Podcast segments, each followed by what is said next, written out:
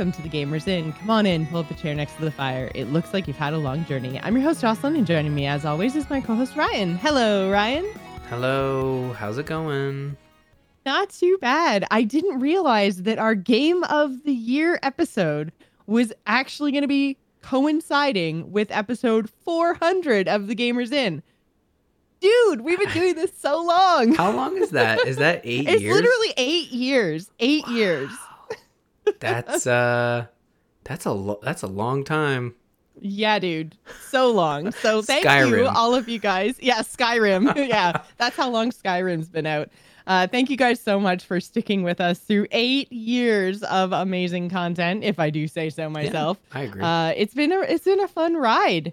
We're not going to do a whole retrospective on eight years of the Gamers Inn. That would be nuts. I think but we stopped doing that we definitely after did. like year three. It was like, okay, well, it's kind of yeah, hard to just keep looking back. 150 keep is enough of a milestone. Let's just stop. stop looking back.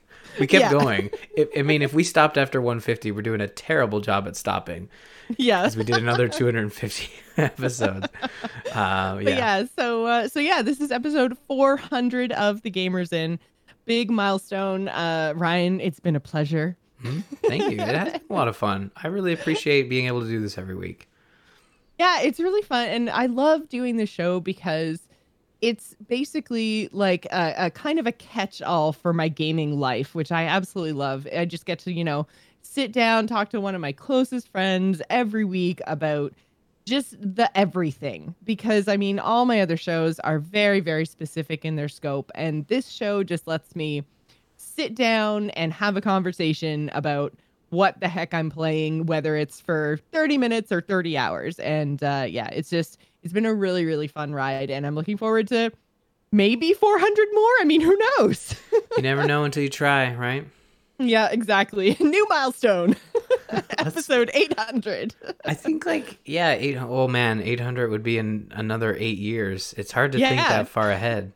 I mean, we you don't just. know where you're gonna be in like 2027 I mean, probably handing this show down to my kid. I don't know. I'll early retire. oh my god, I would love to podcast with Caden. Yes. I just that's a weird thought, honestly, in the sense that like he will be. Yeah. Yeah. Oh, okay. Anyways, yeah. Twenty twenty seven is also the future. Didn't mean to. Yeah, Whoa, didn't mean to like totally mess with your head there. But yeah, so that's enough about episode 400. What we're really here to talk about is Game of the Year 2019, and there were some good ones. There were Mm. some really good ones this year. So um. I guess we should just jump right into it. I mean, what are we waiting for? We got a lot to discuss.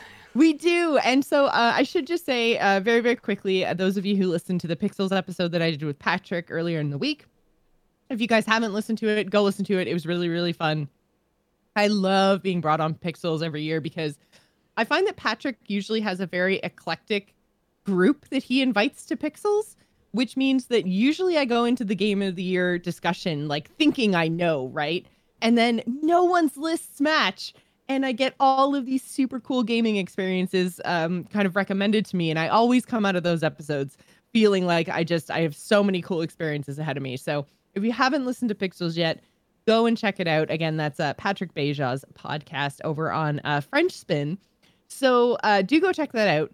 What we're going to do today is slightly different. I've even, since doing the episode of Pixels, I have actually kind of changed my list around. Plus, we are not kind of restricting ourselves. Patrick told me three to five maximum.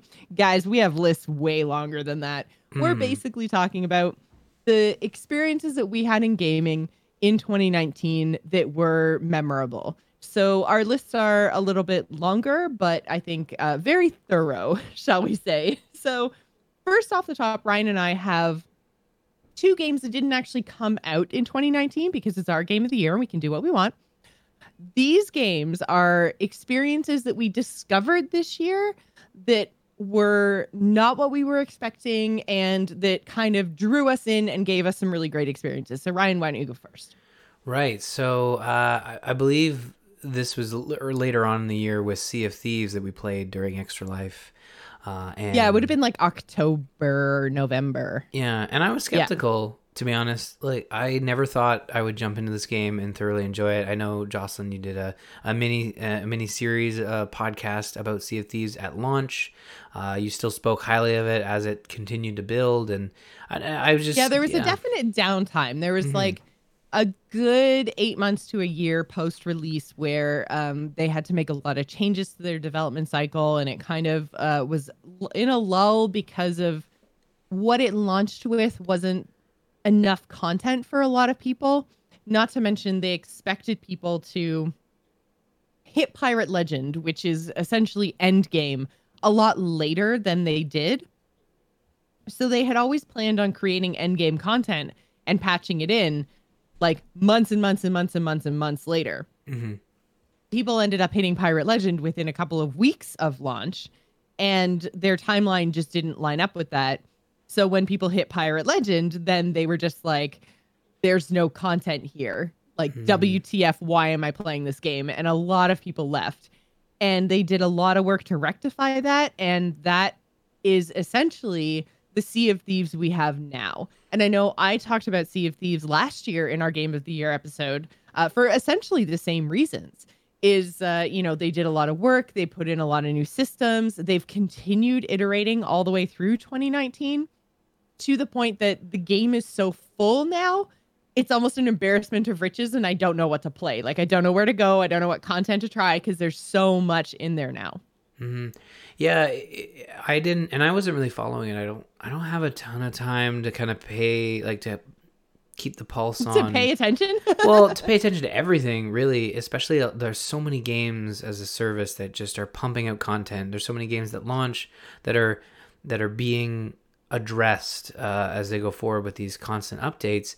And I feel like when Sea of Thieves came up as a as a game to play during Extra Life, when I popped in, I think you can even watch the transition of like, okay, Sea of Thieves, let's do this to, oh my gosh, this is a lot of fun. Uh, and I mean, it goes to the company we had. I think it was uh, me, you, Josh, and Kearney, and we were having a blast. Uh, and oh man, it was so it was so much fun, and and honestly, I wanted to keep playing every opportunity we got, and the updates yeah, and we they actually, made are crazy. We did we did keep going back to it. We went back to it a couple of times, and even to the point that like just you and I jumped in, and yep. we jumped in on like three man ships and stuff, and we played. I mean, not a ton because there's been a lot of stuff going on in the last couple months, but we we definitely dove back into Sea of Thieves quite often, and it was great. And the thing about Sea of Thieves, the way they're doing updates now, is that they're doing these kind of events but then all of the event content stays in the game after the event is done. So it's no longer the focus of what the game is and there are other events coming out kind of over top of it but that stuff never goes away. Yeah. So by never taking it away like i said they've created this embarrassment of riches content within the game that there's stuff all over the place to discover to quest to to dig up and and it's just oh man it's so much fun now and you de- you never get those like feel bad moments where because Sea of Thieves obviously is better with friends. It's probably one of the only games I think that I wouldn't really want to ever play solo. Mm-hmm. Like there's a lot of multiplayer games that you can play, you know, by yourself or with a bunch of randoms and stuff, but Sea of Thieves is the best experience when you can have it with friends. So it kind of creates because of that it kind of creates the possibility for feel bad moments if you are running limited time events because when you go into the game if you don't have all your friends with you or, or you can't play or whatever and you've ended up missing an event which happened with the first few events that they did uh, i know i tried to do some content with josh and you know we just couldn't coordinate or whatever and then we ended up missing it.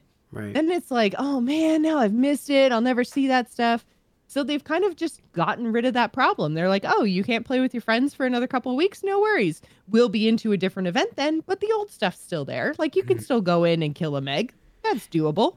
yeah, no, and and I think because of the the way they've been doing that and just stacking on new events and new content, when we're playing, there's just there's something to do constantly and the stuff that may have been an event in the past is just now another layer Whereas when we were playing, we were getting attacked by the kraken, then the the uh, the skeleton The skeleton ships, ships, yeah. and then the megalodon, and and that led to moments, and then the the persistent online world that led to moments across the board, and I think it's just it's the right.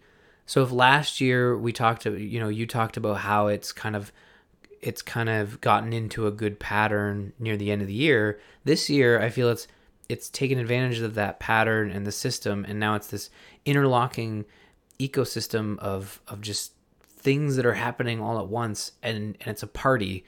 Uh, and just playing with our, playing with our friends was was a blast. I look forward to doing more in 2020 to see where this game goes. Uh, and if my Game Pass ever runs out, I could see myself purchasing this game and having it sort of at the ready because it, it was a lot a of fun. huge endorsement, honestly. hmm No, I I've, I really appreciated the time we had with it, and, and I'm glad we were able to talk about it. I think that's the whole idea of why devs put so much work into continuing to keep their game alive, so that when these conversations come across, we can we have an avenue to talk about it in a, in a game of the year fashion. And I'm I'm glad we get to do that again this year. Very, very much so. And I kind of feel very similarly about the one that I have in this uh, kind of same space, which is Dead by Daylight. I don't think anyone is going to be surprised that I'm going to talk about Dead by Daylight when it comes to my 2019 year of gaming because uh, Dead by Daylight for me, first of all, like when it first launched, it was super fun to play with friends, but I didn't really want to play with or against random people. And I just kind of fell off of it because there was so much else, you know, being offered. But this year, I, oh my gosh, how did I even come across it? I feel like there was one night on Twitch where there was just, you know, nothing really going on. None of the people I was following were streaming. I was like looking at who was streaming Hearthstone, and there was no one I found particularly entertaining. So I was like, you know what? I'm going to branch out a bit. I'm going to see what else is going on around Twitch. And then I saw like Dead by Daylight was doing, you know, pretty well. It was it was before the fold, if you want to think about it that way when it Right. comes to, you know, when you go to the browse page on Twitch. And I was like, hey, you know, I used to have a lot of fun in Dead by Daylight when we played it for Extra Life. Like maybe I'm gonna go and, and see who's streaming. And I ended up finding uh, a streamer that I found hilarious. He was so entertaining. And then I started watching like the gameplay and it just sucks you in so much. It's so exciting. And I don't know what makes Dead by Daylight so much different than other games.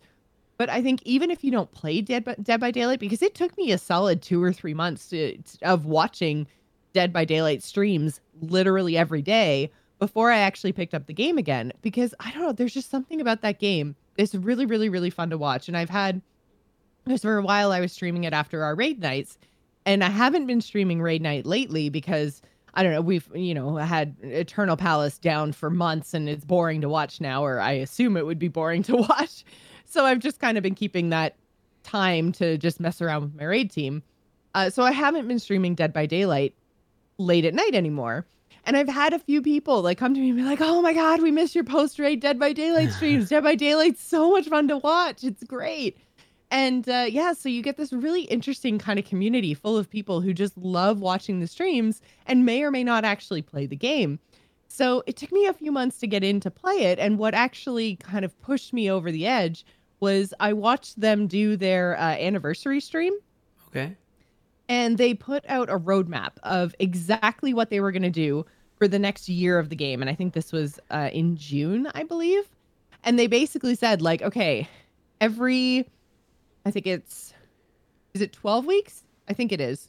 Uh, every 12 weeks, we're going to put out a new chapter. And every 12 weeks, but like offset by six weeks, we're going to put out a mid chapter patch. And here's what's going to be in each of them. So they were like, you know, new map, new killer, new survivor. And then, you know, this killer's getting a rework six weeks after that. And then six weeks after that, you're going to get another new killer, new survivor, new map. Like, and it just, it was, they were doing so many things. They ended up launching essentially like a battle pass sort of idea with a whole bunch of cosmetics. They ended up, um, getting the license for Stranger Things. So you got to be the Demogorgon. Like, Right. it just i mean it's it really seemed like kind of similar to actually sea of thieves and uh, even hearthstone this year even though they've been out for years at this point it very much feels like for these games, 2019 was like the year of them kind of coming into their own.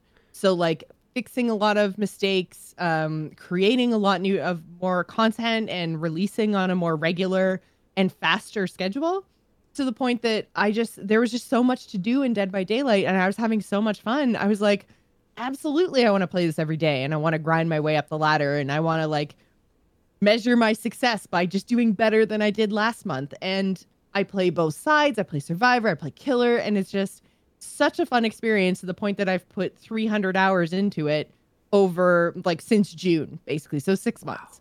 Yeah. That's a lot. and I mean, my, my favorite part about Dead by Daylight, from, you know, as a, uh, someone who appreciates it from afar, I mean, to play it on occasion, but I like the balance they're striking with licensed content versus, um, cre- you know, original content because I feel. Uh, it can be, and I, and they did do this not this year, but previous years where they just kind of did like, oh, you know, uh, Freddy, Jason, I, I, no, I haven't done Jason. Not Fred, Jason, but Freddy, Michael. Mikey, you know that sort of thing. Like, oh, Mikey, yeah. oh, Mikey, you know the Ninja Turtle. Um, so I, I, I think they fell into that trap where they started to do that. But this year, it's kind of been sort of a, uh, uh, one than the other, where you have the Stranger Things thing, which was a super license. Uh, that's and that's hot, right? We just had season three drop that, and this this came right around that uh, sort of time frame, if not maybe three or four months later.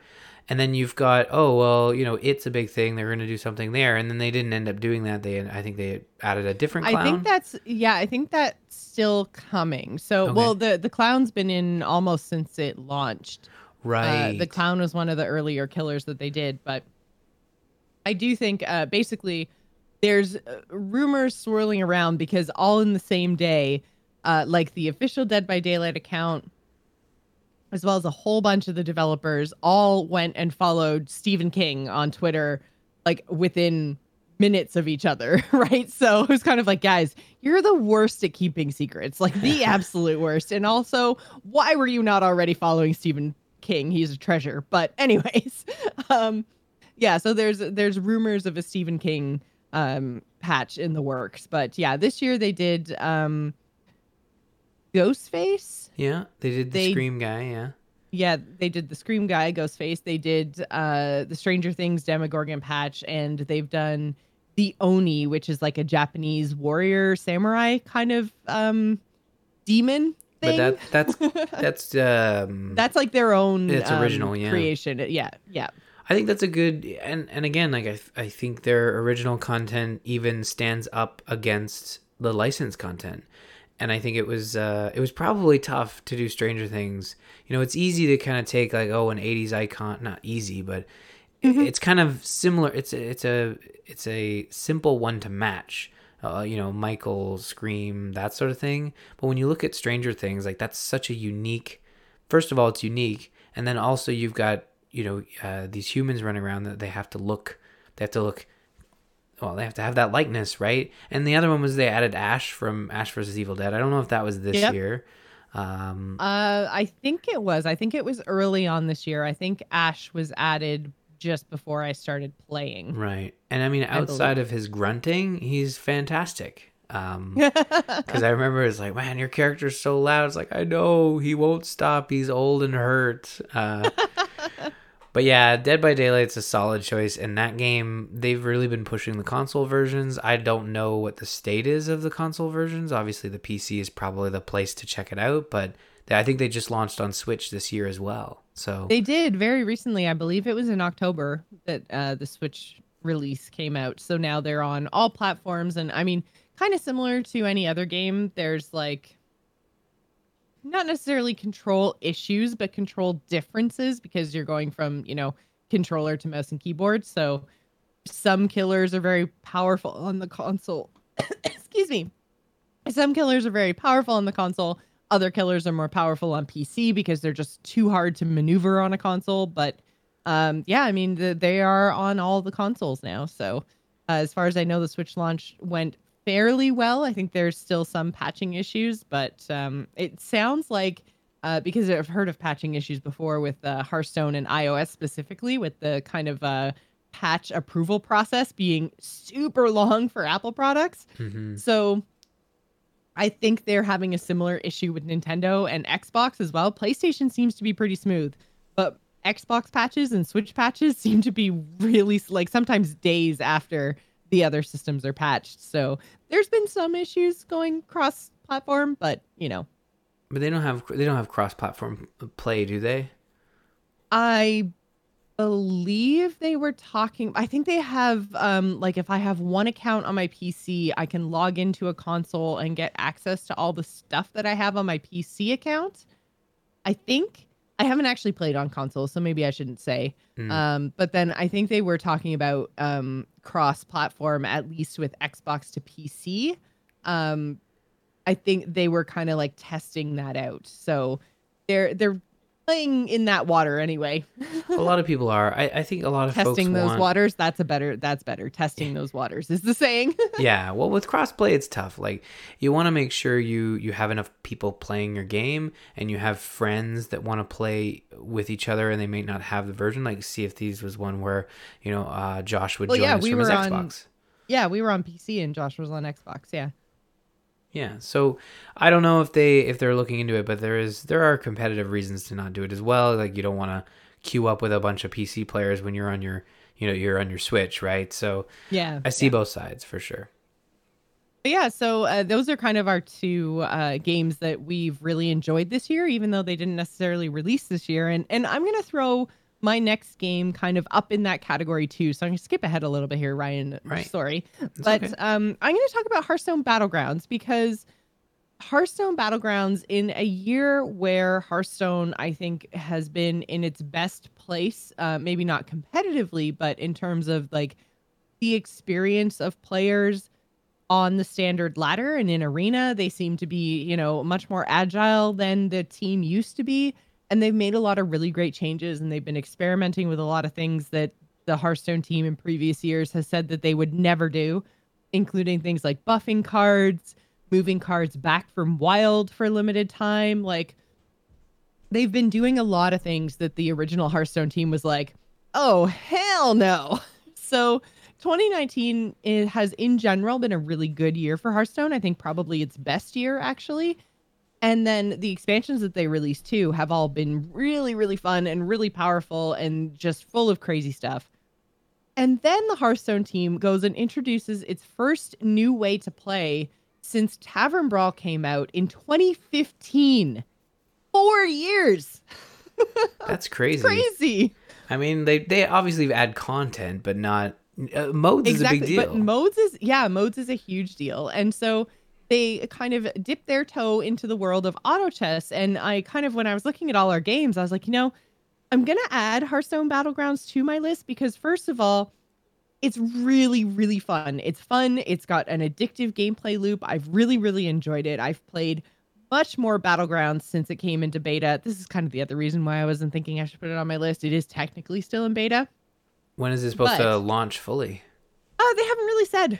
Uh, it so may not even launched. have like a full yeah they may not even have like a, an official like launch like it's maybe probably... they just remove the little beta tag. Maybe.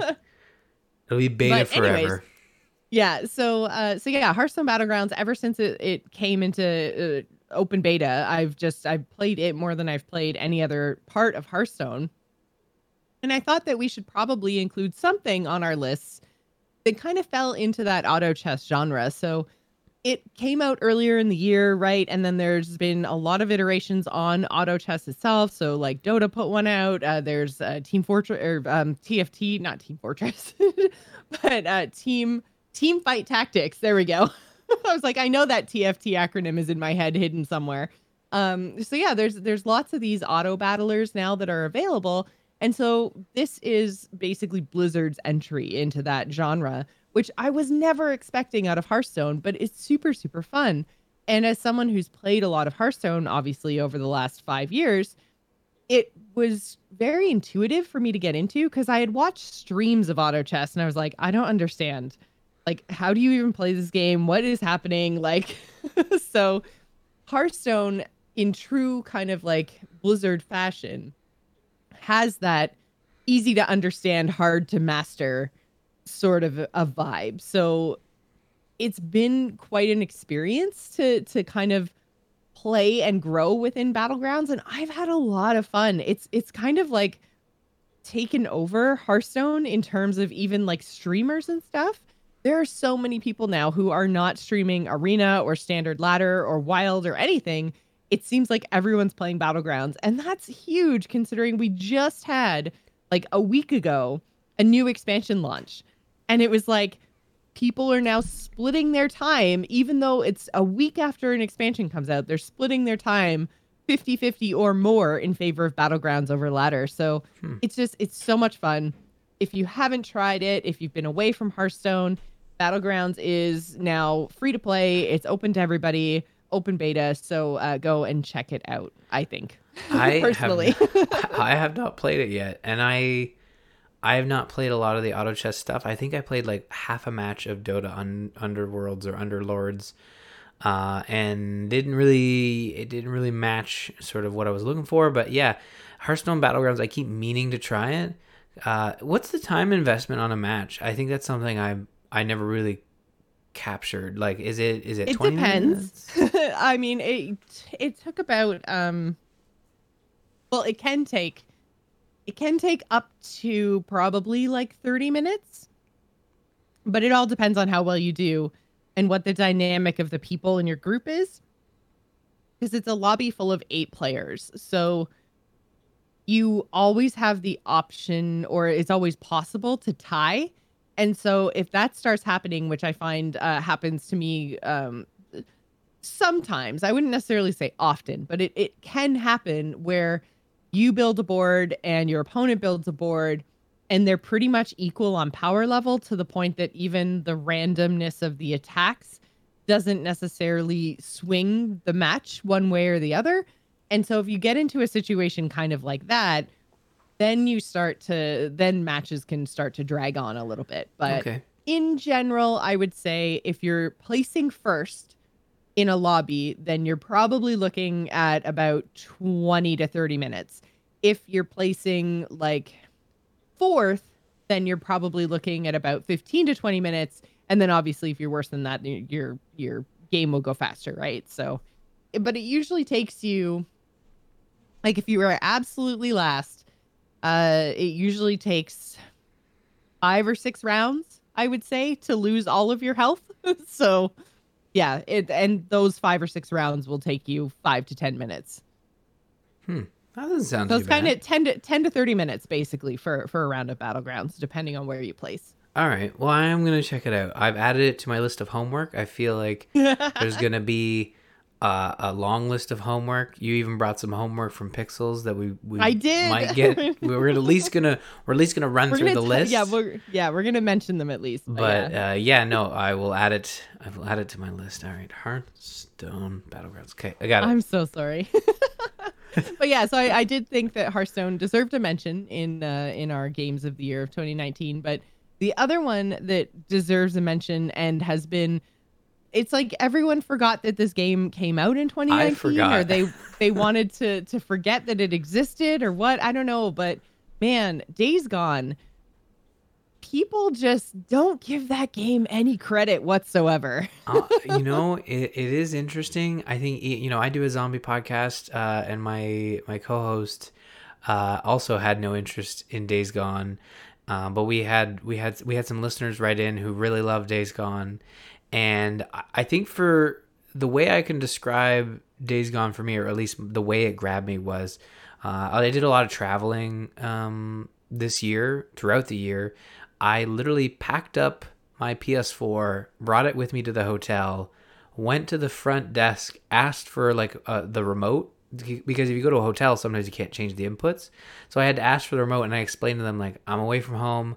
I want to play my video games. Can I have the remote? And literally sat there and played Days Gone until probably like two in the morning, um, just alone in my hotel room. I never get that amount of time to play games, yeah. uh, because I was trying to finish it uh, in the sense that you and I were both playing it around the same time at launch, and and I was surprised that you you had latched onto it as well because you're not a you're not a you're you're very selective when it comes to zombie stuff, um, because it's not all great and yeah, zombies yeah. for me it's it's not my genre of choice. I mean, if I had to pick a horror thing that I like the most. I like ghost stories the best. Mm. And then probably vampires, then werewolves, then zombies. Like zombies are definitely at the bottom of my horror choice when it comes to to themed consumption. So, I mean, I was just not down for zombie content in general. I wasn't too stoked on Days Gone, but I was definitely intrigued. And the reason that I was intrigued ended up being the reason that I really, really loved this game. And that was the fact that no matter how high I leveled, no matter how powerful I got or what I learned to craft, hordes and fast zombies made me feel like I was always potentially in peril. And that is something that a lot of video games, if they are open world, if they do allow you to kind of grab XP all over the place and, and kind of craft your own story, usually you will outlevel the content. And in Days Gone, I never felt like I outleveled the content. I played so much of that game. I, you know, hit all the caps and still the final battle I have yet to beat that last horde. And it's like I've gotten it down to, you know, 10 or 15 zombies left and you make one wrong turn and all of a sudden you're overwhelmed. Like that few zombies in that game are enough to basically cause you to die. And as frustrating as that final horde got, it still made me want to keep attempting it. Mm. And I was really glad that, you know, the big ending of the story, like the big final battle, wasn't something I just rolled over. Whereas if I'm comparing that to, say, like my Pokemon, I didn't even care about type matchups by the time I made it to the end of the story because I'd done so much leveling just by like going around and looking for Pokemon and doing battles out in the wild area that like I was 10 and 15 levels above stuff that I was supposed to be fighting in the main story. So I was like, it doesn't even matter. I one shot everything. You know, the the big legendary Pokemon comes and I'm just like, meh, whatever. Like two attacks for my character and you're dead. Like Mm. so it's it's really anticlimactic when that happens. And because of the way Days Gone was designed, it was like it never got to that point for me. I never felt like I was overpowered compared to the enemies. I always had to think about it. I always had to be strategic. Even when I was walking around the open world, sometimes I'd like come around a corner and one of the big beefy guys would like knock me off my bike or something. Yeah. And then before you know it, you're like just being overwhelmed because he's pulled a couple of his friends along too because he's so big and loud. And that was another thing, right? Is the is the different kinds of zombies in the game. Again, like you might traverse the same area time and time again doing your quests, but what spawned into the area is different and so you have to treat an area differently. And I really enjoyed all of that. I just I always felt like I was going to potentially die and mm. I could never just like turn my brain off and run through a field. And I, I really like that about the game that it never got too easy. It never just, you know, let me, which it's funny that I'm kind of talking about Days Gone like this when Sekiro is something that I didn't even touch. yeah. but I did. well, I always felt challenged, and I always felt like I could potentially be in danger in Days Gone, and that kept me going through. Um, even I mean, I thought the story was great too, but Yeah. uh, but the combat and the mechanics were very compelling for me. Yeah, eh, I agree with you on the the combat and gameplay, but my one of my favorite parts was with the story. It felt like it wasn't telling it was telling one overarching story, but it was telling a bunch of parts to that story where I feel like there was at least two or three endings where they could have said, "Oh, tune in for the DLC when we complete the story or tune into the sequel." Um and it just it, it kept going in a fashion that I was comfortable with. And you'd think with the characters like oh they're all a bunch of bikers. Like sons of anarchy kind of showed you could do a little bit more with that type of character. And this felt like oh maybe they're just gonna try to do that. And they did expand quite well i thought on sort of the biker genre of characters and from a zombie Their characters had a surprising amount of depth. Mm. Actually, I mean, the I I really liked the the main kind of romance story between the main character and his wife. That it, it kind of evolved in a really interesting way later on in the story. And you know I, I liked his relationship with his best friend who he'd been with since the start of the apocalypse basically and i thought that the best friend story uh, specifically was really really interesting how you know like they dealt with themes like you know uh ptsd and you know losing limbs and and shadow or what's it called or phantom Uh, limbs phantom and pain. yeah Yeah. phantom pains and stuff and and depression and Yep. you know uh, the feeling like less of a man and unworthy and all these kinds of they dealt with some really interesting themes in days gone with the with the best friend character that i mean they could have just not. Well, I but i thought they went in an interesting direction a, a lot of times. Yeah. they could have taken the easy way and instead they took the interesting way. And i don't know if people just didn't get there or didn't care or didn't read the text or what but i actually i really enjoyed the characters and i thought that they were very interesting and deep in a lot of cases And I think that when you look at the zombie genre, and I, and I say this on Zombie Date My podcast, it's a genre filled with garbage. So you can't blame people when they say, "Oh, zombie movies." Uh, it's like, yeah, oh, I get it. There's a lot of bad stuff, but you know, you look at The Walking Dead and the way they've been able to, even you know, even if you're not a fan of current Walking Dead, but early Walking Dead, where everyone was a huge fan. Um, they married sort of human drama and the zombie genre together in a way that made it very compelling. And I think that's what Days Gone does really well. As you were saying, like dealing with real world human emotions in a zombie apocalypse and still finding unique ways to kind of keep the characters moving forward, um, keep keep you surprised. And the way they set up the sequel is honestly going to be, uh, and I'm not going to spoil it, but it's honestly something that feels very different. So when we experienced Days Gone 2, picked up right after the sort of post ending uh, cinematic uh, from Days Gone, we're going to be dealing with some some interesting things that I don't think we've experienced in modern zombie uh, genres or or maybe even before. It's it's an interesting take on on the genre, and I I love the the horde mechanics, like you said. It's just scary as all get out, and the game Yeah. the game does kind of throw one at you or a couple at you at the very end. So you got to be if like if you're trying to beat it and, and you're trying to get through it to I don't know say talk about it on a podcast, it can be very difficult to steamroll through those hordes because they're like okay maybe you've been avoiding them the whole game, but now we're gonna throw three which or is four. totally what I did. Yeah, I Yeah. avoided them pretty much the whole game. But then, I mean, they are all over the map. By the time you hit the end game, they're all on the map. Like you can see where they are and everything else. So, I mean, there are opportunities to go and, and practice before you go take on the lumberyard horde. So, like, I, I get it. I, I should have done, you know, more prep work probably. But like you said, I was trying to get it done for the show. So, but yeah, I am very excited to see where they take a sequel because the sequel is essentially going to play with what I found to be one of the most interesting parts of the Days Gone story is the fact that there's still something out there in terms of a government.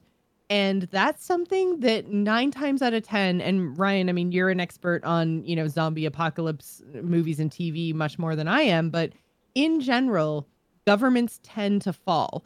There's like no remnant of previous society. There's no police. There's no research. There's no nothing. Everything collapses and everyone is kind of left to fend for themselves in most genre or most uh, zombie genre fiction. So Hmm.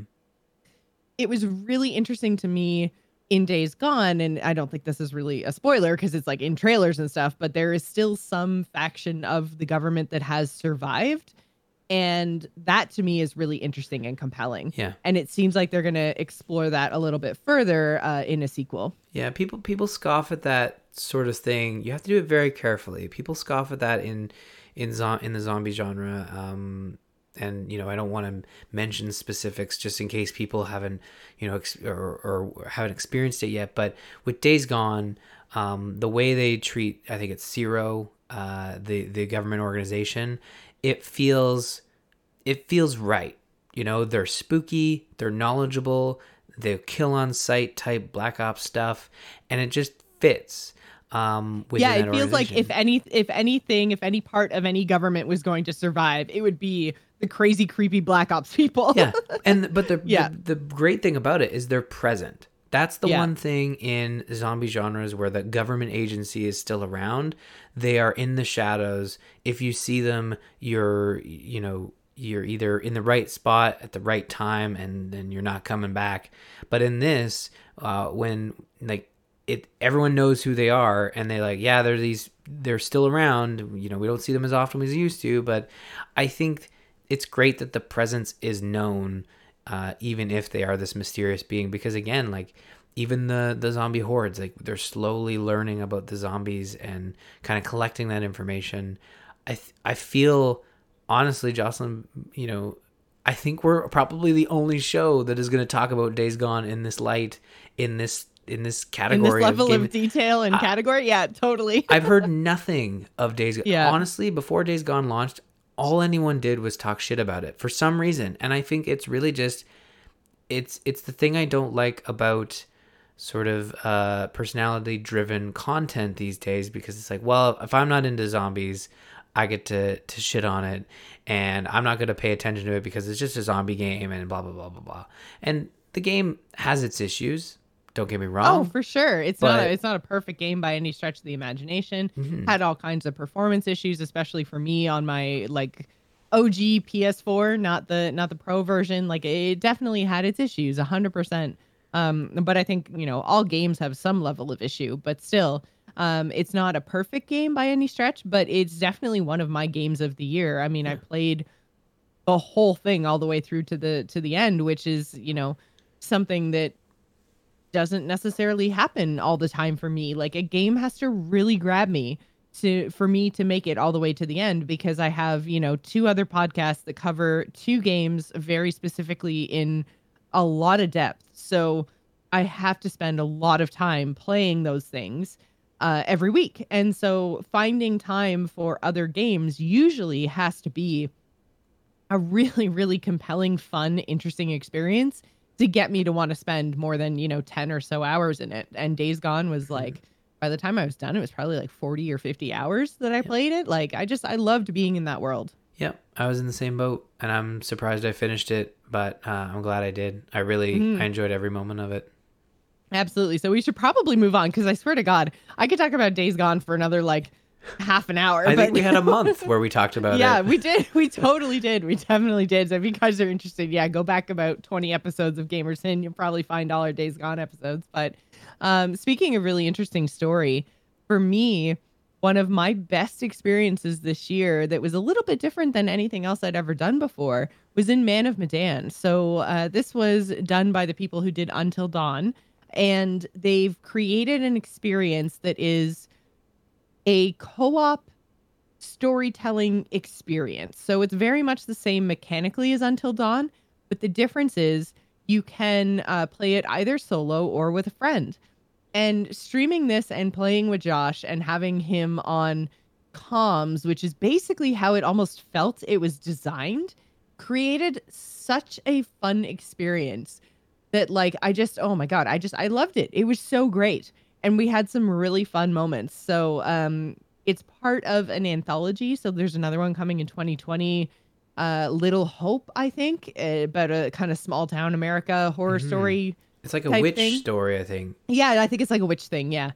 And uh yeah, so I'm just I'm really excited about this. I it definitely deserves uh, a spot in this conversation because the story itself was really interesting. I love the way this company seems to blend like real life with the supernatural and kind of plays with your mind a lot. I really, really, really like that. So um, I, I think I can't really recommend this enough, and I'm very glad there's a new one coming in 2020. Yeah, no, I'm excited. I, I enjoyed it. Uh, I didn't put it on my list, but um, I still enjoyed my time with it. And I think the you got to play with the co-op as well. You played with Josh, uh, I did, yeah. We streamed it actually. Yeah, yeah, and I I didn't get to experience that side of the game, but it sounded like it was a really cool sort of addition, right? It was. It was. It was really interesting to you know have time pass at the you know at the same moments sort of thing, but be playing through different content and like being in different places and then having, you know, a discovery by one person, maybe like skip the the other person's story forward to get you back to meeting up at the same place again. Like there was lots of really interesting tricks that they did in uh, Man of Medan to kind of keep you on the same path at the same time. So, uh, yeah, I I really enjoyed it. I can't recommend it enough, and I do think the co-op experience kind of made that game. I don't know if I would have liked it as much playing single player, but um, mm. there are two sides of the story to experience, so you can go back and play uh, from a, with a different starting character, and that'll give you different characters to control like as you move through the story. But uh, but yeah, I think co-op is definitely like the way to go. cool. No, I I definitely plan on. I think I picked it up on. Maybe Xbox, we'll have to play so. together um, when Little Hope comes out next year. Yeah, I think it's little. I think it's called Little Hope. I think so Hope. too. I'm yeah. I'm buying it on Steam this time. I bought it on Xbox. I'll I'll buy it on Steam, so I have I have people to play with, and we will definitely do co-op for sure. So, what about you, Ryan? What is next up on your list? Well, uh, I uh, put Resident Evil 2 on my list. Uh, funny that this year, Year of the Zombies, 2 mm-hmm. fifths of my list is zombie related. Uh, and yeah, so Resident Evil 2 got the remake treatment in late January of this year. So, again, a game sort of popping on the list from January. And I had to remind myself it came out this year. I had to do some digging. But uh, I as much as a zombie fan I am, I never really played the Resident Evil series until they started to kind of remake them in in more modern engines. So the first one I would have played would have been the first Resident Evil remake on GameCube, uh, and then Resident Evil Two. Now I I played it on Xbox One, and it's a reimagining of the Resident Evil Two that came out on N64 and the original PlayStation. And I played maybe a snippet of it on the N64, and it was terrible. It was really bad. like it's just a bad port, but also like it, I think it came out quite late, so there were other better games on that okay on that platform. Yeah. Uh, so it was rough, but I remember key moments of those uh, of the early sort of playing of Resident Evil 2 on N64 in this remake, and just the way they brought it up to the 2019 level is superb. And the fact that they've announced a, a, similar remake for Resident Evil 3 makes me really excited that I get to kind of do that again because they put a lot of like love and craft into it and there was all these memes about Mr. X which was fantastic. you probably saw them. They might have percolated up into your feed. I don't. It would have been a Definitely while ago. Definitely did not. Definitely didn't. Okay, so Mr. X is this character that would chase you around, and and that's one of the things like the mechanics of the game where you're you're you have your zombies and you have some other monsters, but you quickly learn how to deal with them. Uh, but Mr. X is immune to your attacks. You can stun him at best, but the point is you have to run away from him uh, and and sort of lose him, quote unquote. And what would happen is you'd hear sort of the music kind of slowly fade in, and then all of a sudden, like he'd just burst through a door, like he'd open it up, and he's just big burly guy and he'd just chase you and you have to run away. And he and he'd chase you into zombies and he'd chase you into other things. And i think that's what kind of made the game uh kept you on your toes.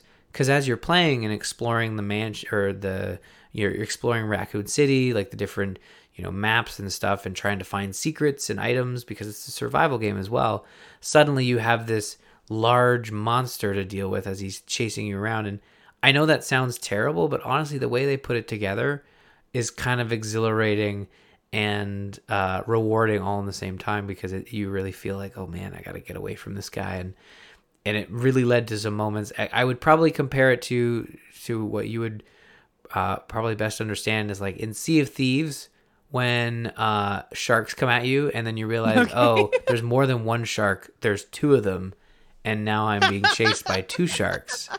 Uh, yep. All right. So I know you, those feels. you understand those feels. So again, it's like it doesn't make you hate the game. It's certainly not quote unquote like fun, but it's it, it's it's an alarming moment where you're like, oh, you're you're you know your heart's racing. You're just like, I just gotta get out of here because sharks. Uh, but yeah, I had a blast with it. I actually played through it twice. So it had the wow. it had two characters that you could play as. So Claire and Leon and uh, their stories were intertwined. So uh, the way you played it, so if you played, I played through Claire's playthrough first, and then Leon's playthrough second. And when you do it that way, it's actually an A B run.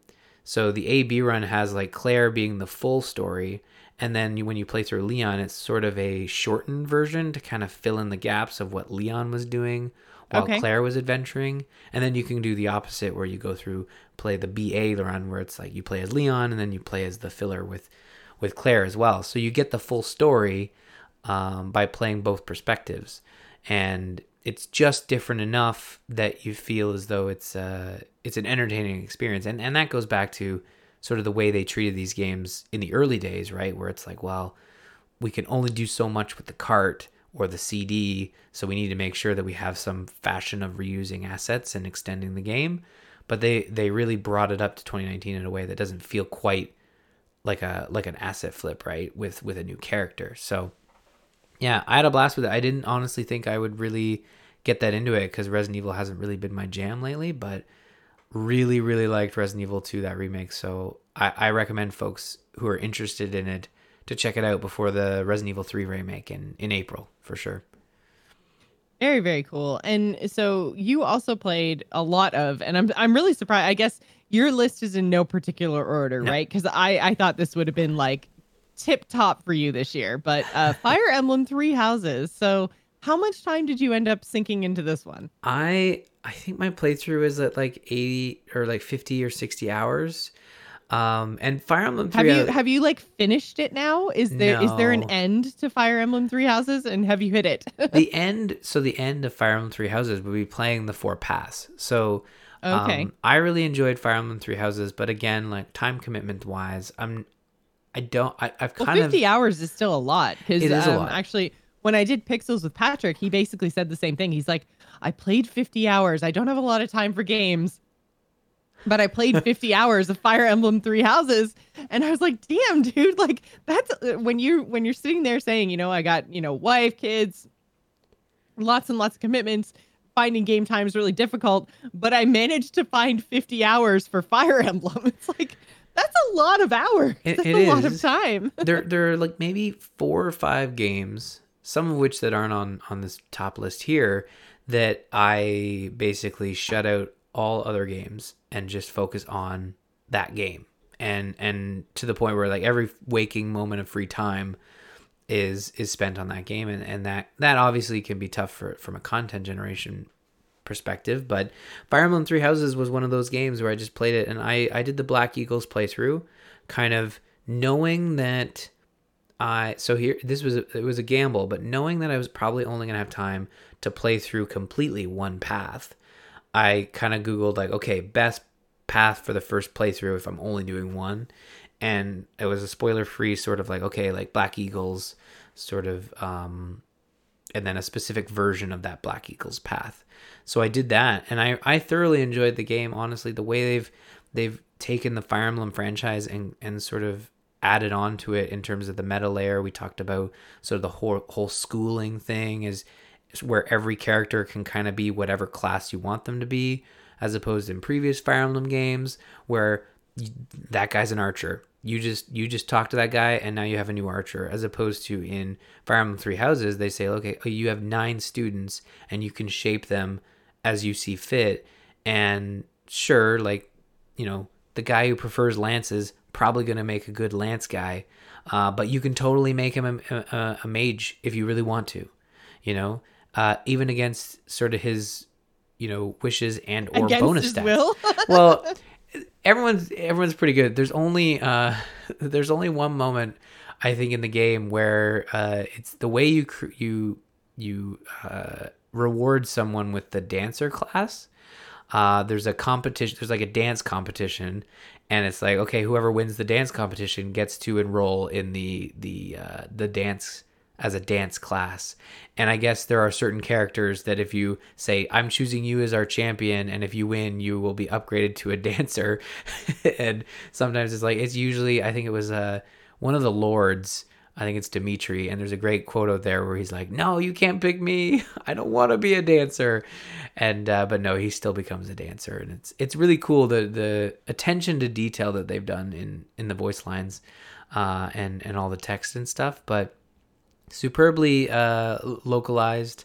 I really appreciated all the sort of dialogue and character development. Uh, I I would love to go back and play the other paths. Um, but I don't think Does that's it all like end in the same like place, the same way? Like how? What are the advantages to playing through the other pathways in Fire Emblem? So this is the thing in previous attempts by intelligent systems to create Fire Emblem games with multiple paths, they usually did have a very similar, you know, branching effect where they go out and come back in, uh, or at least are similar enough where like there's a lot of reused content. But in Fire Emblem Three Houses, those paths vary v- quite a bit once you you you hit the point uh, of part two. So part one, you choose your house, and it's very sim. It's it's. I, I mean, I haven't played the other ones, but I'm assuming it's very similar in the sense that it's all based in the school. You know, um, the maps and modes, uh, missions you go on is based on you being like the, you know, the the top class because the main character Byleth is is with that sort of house. So obviously you're going to get chosen for all the main missions, and there's uh, there's not much of a varying degree.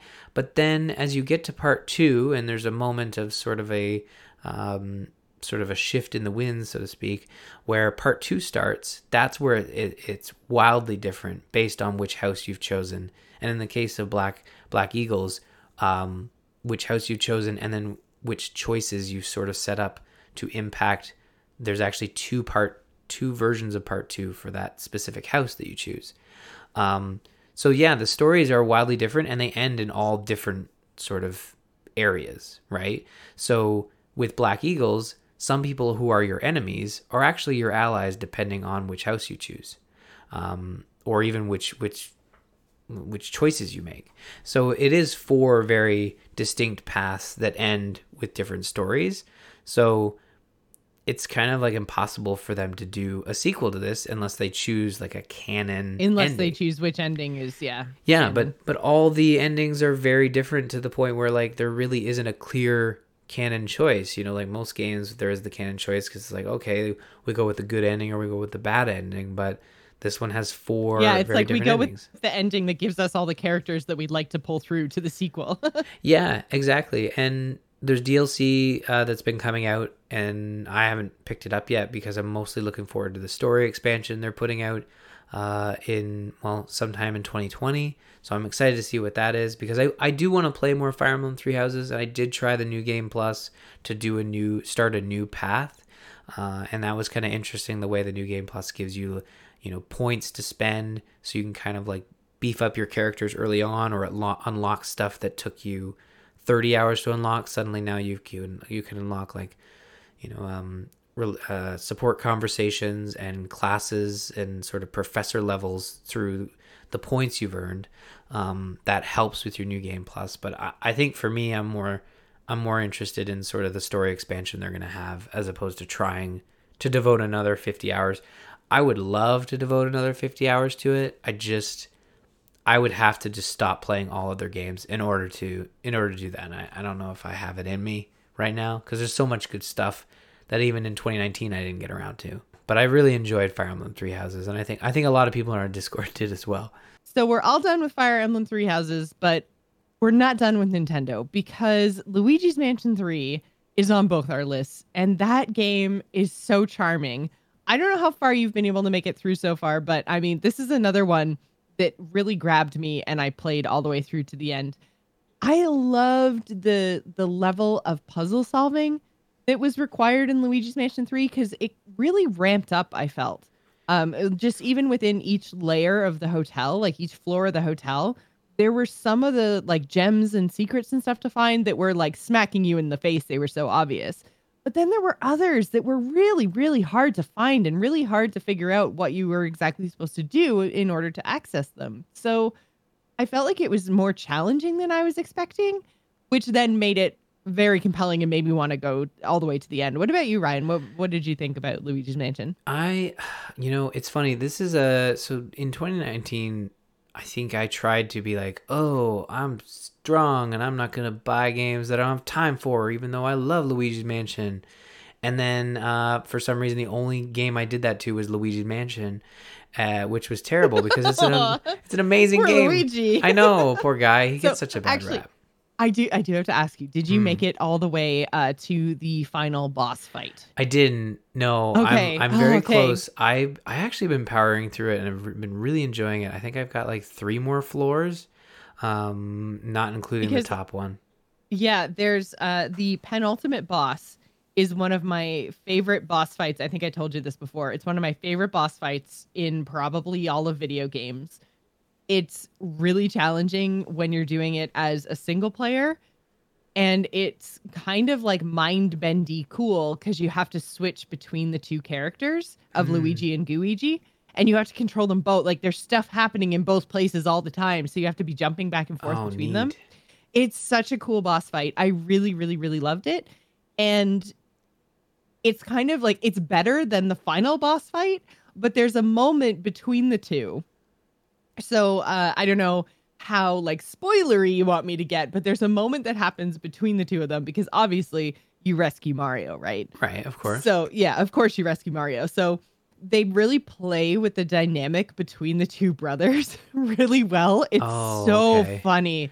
There are so many moments when you're kind of like traversing the top of the hotel to get from the penultimate boss to, you know, fighting the final boss.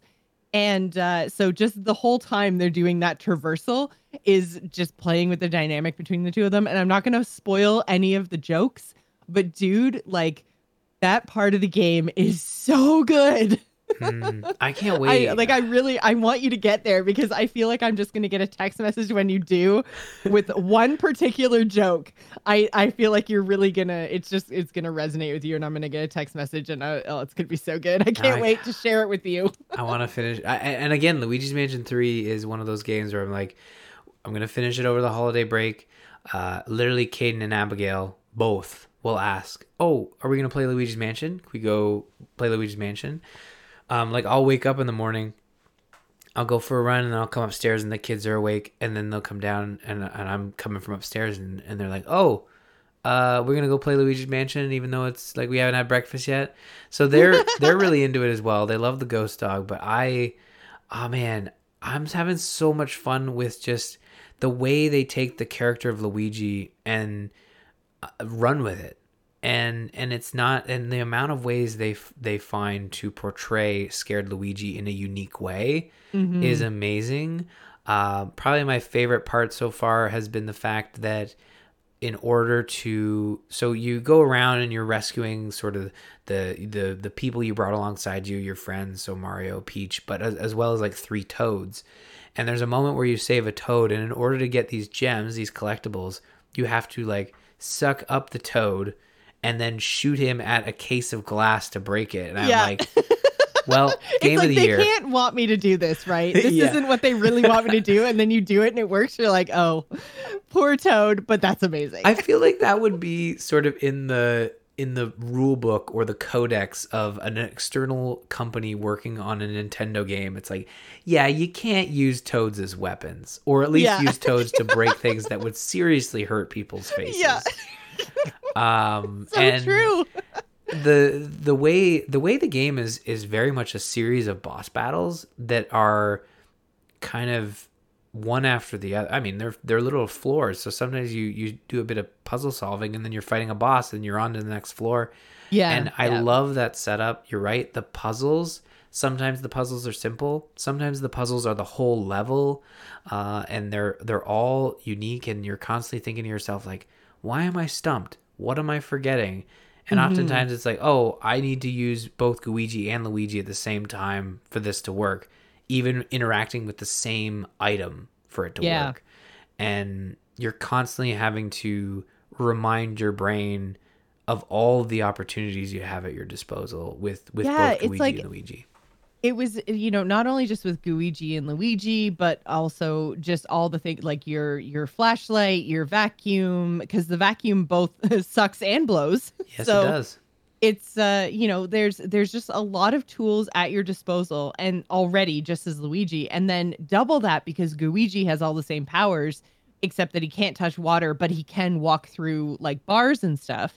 So it's like there's so many tools at your disposal, which allowed them to create a lot of very intricate problems to be solved and you kind of get stuck or at least I got stuck a few times because I was in this headspace of like, okay, I've just picked up this new power where I can, you know, shoot a plunger at stuff and then pull and pull the thing over. So clearly that's how I solved this problem because that's the newest power I just got.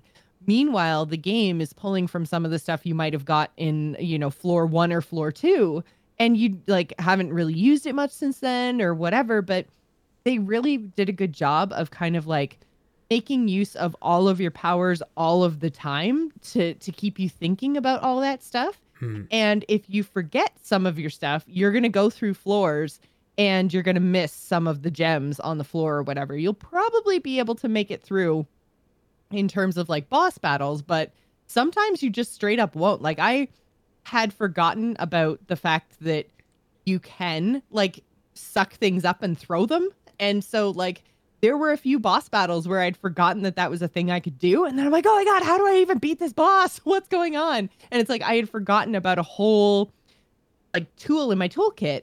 And, you know, as soon as I remembered, then I was like, oh yeah, okay, right. I can do this thing too, but I haven't done that for two floors and it just Hmm. escaped my mind. And, you know, they do a really good job of keeping all your skills very relevant. Yep. Yeah. So I, I I really thoroughly enjoyed it. And like I said, the second to last boss is one of my favorite, if not my favorite bosses in all of the games that I've ever played. Like it's just it's so good. oh it's man. so well designed and so like difficult but doable.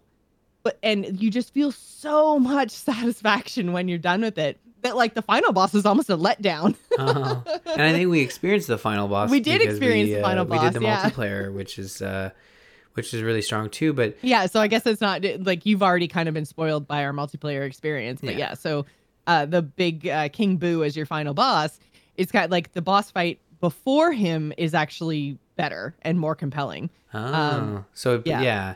I, I think my favorite part of Luigi's Mansion Three has been um, the floor where you have the director who's lost his sort of megaphone thing, Oh yeah, and the fact the that the movie one. yeah, Yeah, the movie one, and the fact that I couldn't figure it out for the longest time. Like, what am I supposed to do here? Like, there's a camera, and then I'm going through all the rooms, and suddenly, like, EGAD's like, "Hey, that shot had fire in it. You could use that for this." And I'm like, "But still, how does that work? You have to like put Luigi on the camera, then switch to Gooigi, who then goes into the movie, and the set suddenly turns into the movie." And that was just so yeah, clever. wasn't that so neat? Yeah, and the fact that the four sets all interact with each other was also incredibly clever. And then at the end of it all like you get your reward and you have this like choice. You can finish the game.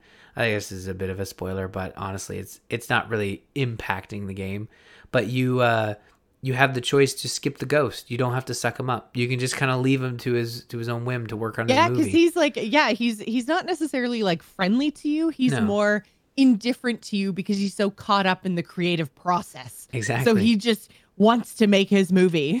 like, he and rewards yeah, you. do- he does. Yeah, he does.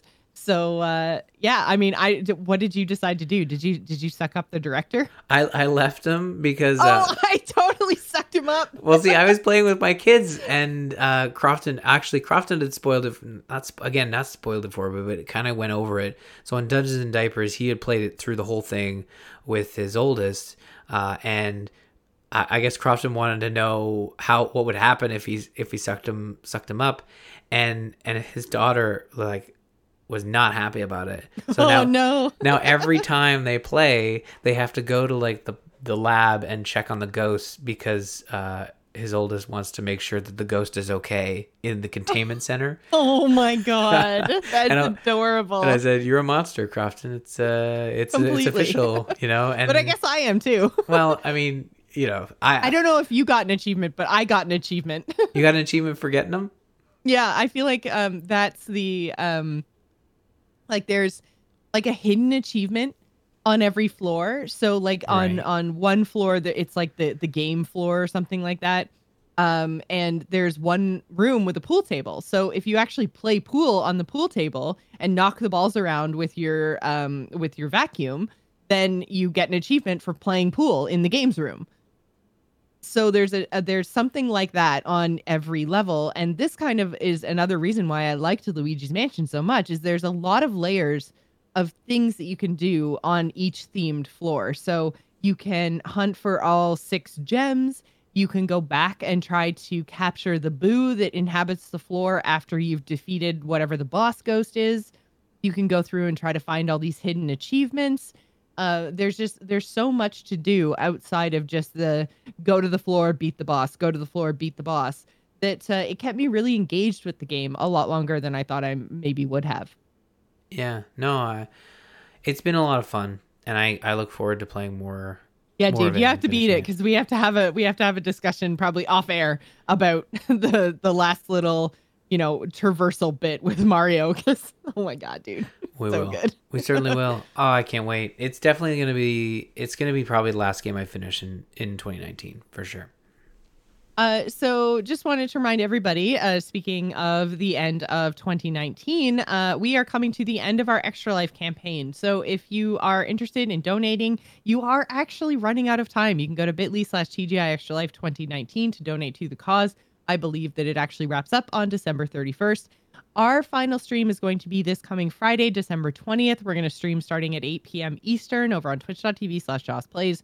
So do come and check it out. We're going to be playing essentially any game we can find that is having some sort of Christmas holiday themed event. So if you guys have any uh, potential games that you want us to play, any suggestions, do hit us up on the Discord. It is bit.ly slash TGI Discord. Also, if you guys would like to support the show, you can head on over to patreon.com slash the gamers inn if you like the content that we produce.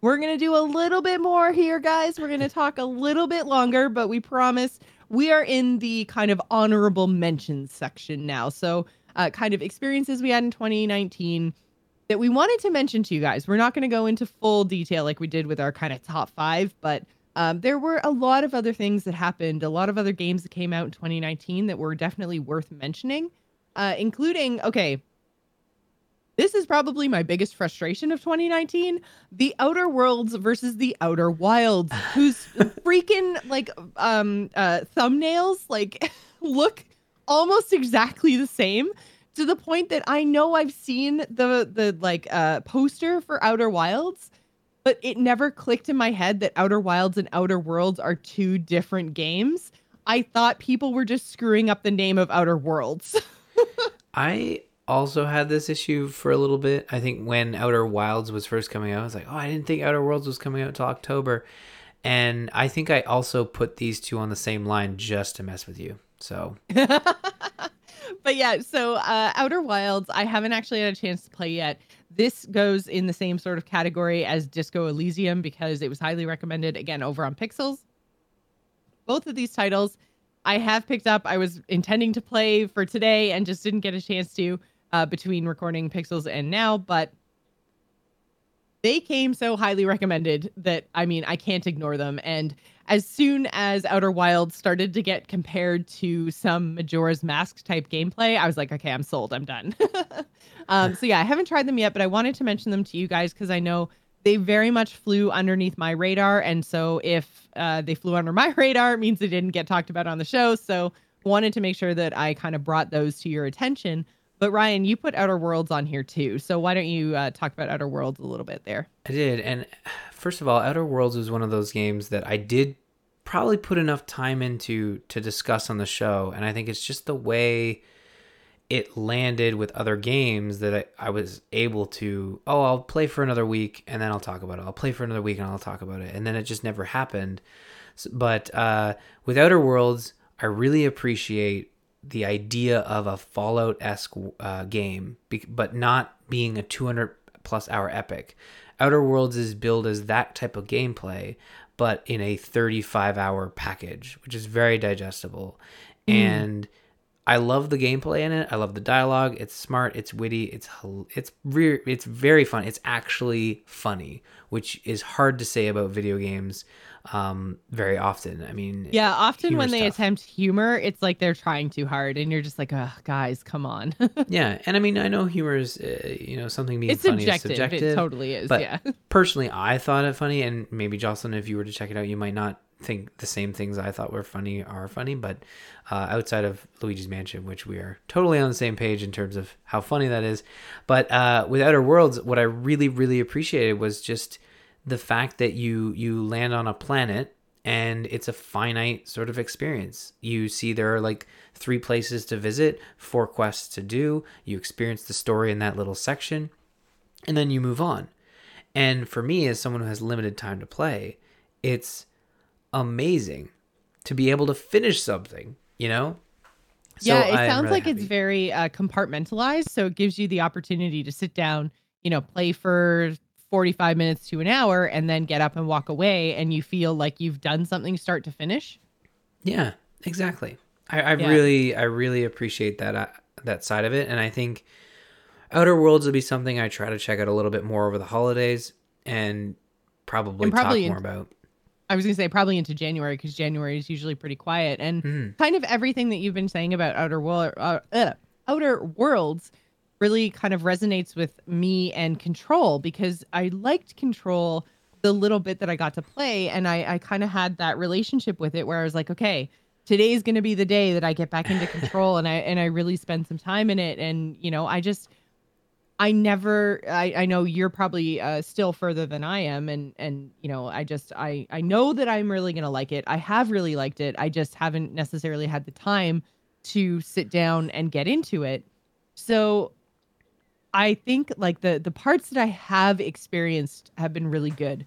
The combat's been really fun. It's almost like Matrix esque, yeah. where you know, like you're you're kind of jumping and floating and and force pushing things. Obviously, Star Wars is very on my mind right now.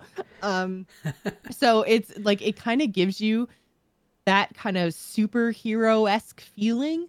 Like you mm. get you get pretty powerful pretty quick, and they layer that kind of fun combat in alongside of a very mysterious story. At first, I was going to say confusing, and I'm like, confusing isn't necessarily it because they just kind of like drop you into the middle of something that's already happening where the characters on screen, including the character you're playing, know a lot more and have a lot more pieces of the puzzle. So you're kind of watching their conversations as they're happening. And you're just like, okay, I only understand about half of what's being said right now. Yeah. but I know it's going to be important later and I can tell by the way like the I think the the acting in control is fantastic. Yep. So like I know all of these things are really kind of my jam when it comes to video games, so I just need to find the time to really sit down and play control and uh, i think yeah hopefully like you said uh, over the holidays i'm hoping to get some time in because i have a couple days next week we're going away uh, for Christmas, but I have a couple days next week that are going to be kind of downtime. So hopefully I can. Uh, I'm going to take my laptop. I'm going to take my little uh, my solid state drive that has all my games on it, and I'm just going to go play stuff on my laptop. It's not ideal, but I'm going to go play some games. That's uh, the plan. yeah, I mean, I mean, not to work our way backwards, but Outer Wilds would probably be a great laptop game. It probably wouldn't uh, wouldn't break the performance bank, so to speak. But uh, Control mm-hmm. is a very demanding game, and and Control is similar to Outer Worlds. I, I pre-purchased it. Uh, I played a little bit at launch, and then I kind of left it, and then kept going back piecemeal to it. And I think where I, I really dumped or jumped back into it was when you uh, played it to uh, just a couple weeks ago. Um, and I've been playing it ever since and enjoying it on, on the new monitor I'd picked up and I think Control will be another one in 2020, like early 2020, that I that I revisit and finish uh, to talk about because it, it is a game that is special. Uh, mm-hmm. It's it's it's well crafted uh, across all all the things, and you're right. When you're engaging with characters, they're talking to you like you know what they're talking about even yes, though you don't yeah. even though you have no idea what's going on yeah even your character doesn't and your character's just literally smiling and nodding and talking to her to herself right uh sort of but um I think there's uh, there's a lot of special stuff to control, and I'm really happy that they're going to be supporting it with DLC in the uh, in the new year as well. So mm-hmm. there'll be more to enjoy in 2020, which will help make our conversations relevant to uh, to to new content uh, for that yeah. game. So I'm excited. yeah, I'm really uh, I'm I'm excited to get into all of that too because they're all experiences that I that I wanted to have a little bit more in 2019. But you know, time is time. So time is time. time is time. Uh, but yeah, so uh, these la- a couple more things that are kind of uh, uh, one on your list, one on my list that are kind of similar in that they're very uh, narrative games. Mhm. you've got a Plague's Tale, I've got Telling Lies, and they're both, I think, uh, trying to tell a story and doing a very good job of it. And they were really interesting experiences. I think um, Telling Lies, since I didn't play her story, was something very new to me. And I mean, speaking of the acting that was happening in Control, I mean, Telling Lies is all videos of people having one sided conversations. And the actors did such a good job. Like, it was. It was very compelling. I sat down and played it in one sitting because I just Oh, I just wanted to keep going. Uh, so yeah, I think uh, Telling Lies is definitely worth a mention because it's another one alongside uh, kind of Days Gone that I haven't really seen anybody talking about. So it's I think I think it's worth mentioning in the 2019 conversation. Yeah, no, Telling Lies is one of those. I, again, homework. Uh, Outer Wilds, Telling Lies, Control, all this stuff. I I, I want to check out, and I think Telling Lies might be one of those games that I because I really love. I loved her story, and Telling Lies is one of those I'm gonna probably check out on the Steam sale uh, when that's supposed to start in any day now. But uh, with the Plague's Tale, I think I I put it on here because I was just so surprised. Usually we like to build them as I'd say, you know, double A games. We what used to be known as budget titles, but now it's just it's like a mid size studio uh, type game. It's not like AAA like Control, but it's like a mid size type experience. I'm always I was surprised by Plague's Tale at how much it kind of stuck with us in terms of its story, even its gameplay as well. And I'm I'm looking forward to the sequel to that. I believe they've they've already announced there's going to be some sort of follow up uh, that was even teased at the end of a Plague's Tale. Maybe similar to uh, Man of Medan, where it's not a direct sequel, but in the similar sort of feel and universe, right? So Mm-hmm. I really, I really liked a Plague's Tale. I'm glad we both got to play it this year and and, and talk about it. So uh, if folks are interested, definitely go back and, and check out those episodes if you if you didn't listen to them already. But a Plague's Tale is another one to to check out for sure.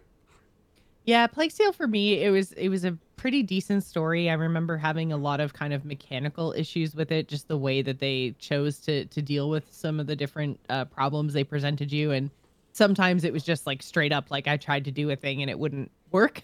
but Oh, um, I still think it was it was better than like I would kind of in terms of like you were talking about like budget titles and stuff. It was very much like Vampyr, except I got to the end of Plague's Tale because it didn't have as many problems as Vampyr, and I think it had a better overall story. But it's kind of in that vein of like uh, level of polish. Maybe is a good good way to to think about it. But yeah, I I Plague's Tale didn't make my list, but that's not to say it wasn't or it was a totally bad experience. It just I didn't look back at 2019 and go, "Oh yeah, I love that one." I kind of looked back and went, "Oh yeah, I had to finish that one." Nah.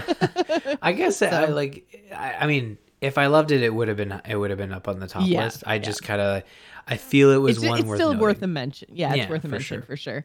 Uh, speaking of ones that are worth mentioning, I'm going to mention very, very quickly, and you can go back and see our episodes on these in particular. Uh, but Kindergarten 2 and Baba Is You are two titles that are, I think, worth mentioning because Kindergarten 2 had this amazingly hilarious sense of humor to it. It's all like pixel art, which is not something I tend to like. I don't like 8 or 16 or however many bit stuff in general. I know it's kind of like or I I assume, I shouldn't say I know cuz I've never developed a game, but I think for people developing indie titles, that sort of a style of animation is a whole lot easier than some of the more like 3D like crazy stuff. Uh so I mean it it has the 16-bit thing going for it or I guess against it in terms of like my preferences when it comes to games, but the stories in it and the text and everything else and it's got this kind of like groundhog day style to it where you know like which actually is very similar to outer wilds from from what i was told over on pixels. It has the kind of sort of like every day you go back to school the same options are available to you and certain things are only available at certain times of the day and you have to complete a whole bunch of steps in order to unlock things in the afternoon all very similar, all very Majora's Masky, Groundhog Day, however you want to think about it. but it's like so it's this crazy big uh, kind of time oriented puzzle and then on top of that you've got this ridiculous sense of humor that involves killing most of the kids in your kindergarten class so it's like it's hilarious and most of them are like crazy wild ways too like well i remember So, when we were yeah. we were talking about it i'm like what is this game Yeah. honestly it sounds more deranged than even five nights at freddy's like uh, yeah, it is. It, it's pretty dark for sure. And if you're not expecting it, because it's a very bright and colorful game, and it's literally called kindergarten. Like, it it sounds like uh, it's kind of like a lot of the initial like surface level stuff looks very much like school simulator. But as soon as you get in and kind of dive into it and stuff, it's like the first day I didn't get back to the janitor in time and he like beat me to death with his mop. Like, like it's crazy, but crazy in a really fun, good way. And I think uh, everyone should go and check it out. And then Baba is You is a really interesting and unique experience that I enjoyed a lot because it's basically uh, it, it's puzzles that you have to solve, but you have to solve in a way that involves kind of thinking like a programmer. It's almost like learning a programming language because you're essentially building the way the game works by moving words around and allowing and disallowing things to happen in every level. So it was a really unique puzzler and I really enjoy programming so it it kind of spoke to that part of my brain. So I really enjoyed it. It was unlike anything I'd ever played so I thought it was worth uh, kind of throwing in the honorable mention section. Cool. Well, uh, the last two games I put on my honorable mention were uh, Super Mario Maker 2, mainly because it is uh, it is an endless Mario game, and also I don't know Jocelyn if you saw the news, but they added uh, Link to Super Mario Maker 2 in an update. what Yeah, you can play Zelda levels uh, in the NES style. Does it have like all of the? I was gonna say, does it have all of the like Zelda assets and stuff? Um, well, in the in the NES style, like it has all the music. Uh, I don't know if it if it brings over like a bunch of the enemies and stuff. Um, but it's a very I think it's Link sort of thrown into the Mario world, but it's just the NES style. Like no, um, and and sorry, Super Mario Brothers NES style. So the one style of, of Link, but he has all his moves. He has his bow. He has a uh, his shield. He has the dash run. He's got bombs. Uh, so he's he's all kitted out, even though those items weren't necessarily in the, uh, I believe, like in that fashion in the NES game. Uh, but they're a lot of fun. So there are Zelda now like link based levels in Super Mario Maker 2 that you can check out. So definitely go check that out. And I oh, again, oh, you I- know I will. yeah, I think you dig it, and you know, honestly, perfect. If you're bringing a laptop for your Christmas holidays, I mean, you, you got to bring your Switch. So oh, update Super Mario. Maker, Super Mario Maker Two, and check that out. I, I feel like this one's not going to make as many lists because it is a very I wouldn't call it safe sequel, but it's a sequel to a very unique game. But they kind of just built upon it. You know, they they they put more stuff into it, but nothing earth shattering. Um, I would say probably the most craziest thing they added was at launch the Super Mario 3D World stuff, and then now with the with adding Link to it, I, I really like sort of the precedent they're setting, and it's a free update, so you, anyone can check it out. Um, and the last one was uh, Jedi Fallen Order, the Star Wars game, and, and really the only reason I'm mentioning is because they they made a good Star Wars game. Uh, you know, Full stop. they Full st- made a good Star Wars game. Thumbs and, up. and that is uh funny enough star wars is one of those things where you'd think like do no wrong but really star wars has had a rough go in terms of trying to expand beyond sort of the mainline movies you know the tv shows have struggled the games have struggled like even some of the non sort of standard movies have had a rough go and i'm not a like a, a diehard star wars fan so i can say this without you know really wincing but the video games have not been great lately. They've always had like some pretty core issues. Uh, but Star Wars Jedi Fallen Order, even though it does have the sort of Dark Souls style combat, I still found myself really enjoying uh, a majority of it outside of a couple of moments where I, I kept dying, but then I quickly realized, like, you know what? I don't have to do this to myself. I can go get stronger and then come back and take care of this you know i don't necessarily have to to ram my head against the wall with this with this optional sort of challenge uh, but I really dug the story. I dug the combat when I was blocking correctly, and all the exploration stuff was really cool. Sort of trying to complete all the maps and get all the power ups. So, but yeah, they made a good Star Wars game, Jocelyn. It's uh it's a, a life day worth, miracle. I was gonna say definitely worth a mention in yeah. honorable mentions for sure. Uh, so that's it, guys. That is our basically like kind of like a, more than game of the year. I would say kind of 2019 in review. yeah. But uh, yeah, it was really fun, really good year. Uh, I had a lot of great experiences and stuff still to come with Control, Outer Wilds, Disco Elysium, and the rest. So uh, do go check out the stuff that we've talked about. As Ryan mentioned, Steam sale is going to be starting any day now. So uh, hopefully you guys can get some deals on some of these awesome titles that's going to do it for us this week. If you would like to give us some suggestions again for uh, our Friday, December 20th extra live stream of games that have really cool holiday events that you'd like to see us stream, head to bit.ly slash TGI Discord, or you can email the show at info at gamersinnpodcast.com. You can also visit us on the web at gamersinnpodcast.com. You can follow us on Twitter. You can find me, Jocelyn at Joss Plays. Ryan is at R. Murphy. And don't forget to follow the show at The Gamers Inn. Thanks for staying at The Gamers Inn. Remember, tune in next week. Except not actually next week because we're taking a week off because the holidays, but the week after that. Tune in Bye, next everybody. year. Bye, yeah, everyone. tune in next year. What?